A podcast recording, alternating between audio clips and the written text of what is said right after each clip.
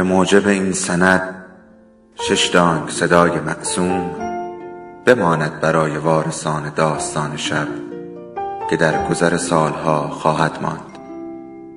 ارادتمند داستان شب.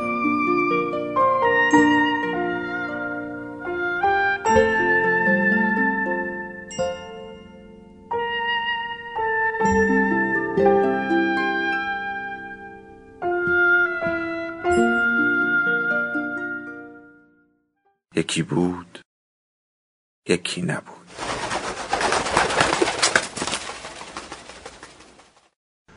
وقتی سرباز صدایمان کرد پدرم روی رانم نشسته بود.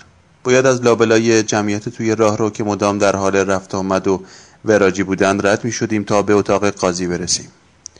از کمر پدر جایی که یک شکاف افقی داشت دست راستم را داخل کردم و آنقدر بالا بردم تا انگشت هم به پشت دهانش رسید. دستم که توی بدن پدر خوب جاگیر شد پوشه سبز رنگ مدارکم را برداشتم. بغلش کردم و بلند شدم. درست روبروی در نشسته بودیم. روی یک نیمکت ازدوار در رفته آهنی که بدون لکه گیری ناشیانه بهش رنگ قهوه‌ای زده بودند.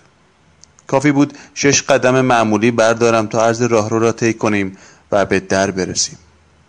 پدر را محکم توی بغلم نگه داشتم. وقتی پدر آدم اندازه یک پسر بچه چهار پنج ساله است و بدنش از ابر و پارچه درست شده باید حواسش را جمع کند. هر ممکن است توی این شلوغی قاپش بزنند و باش دست رشته بازی کنند. سرباز زودتر خودش را رساند و با پشت دست به در زد. بعد هم بدون اینکه منتظر جوابی باشد در را باز کرد و اشاره کرد داخل شویم. مچ پدر را گرفتم و باش چند ضربه به عنوان تشکر به شانه سرباز زدم و رفتیم تو توی اتاق. روشن بود.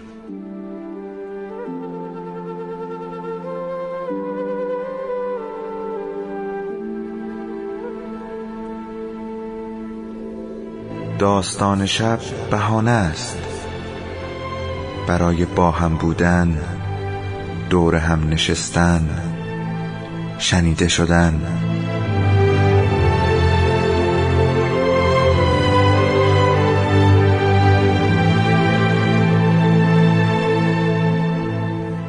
صدای افسانه ها رو میشنویم.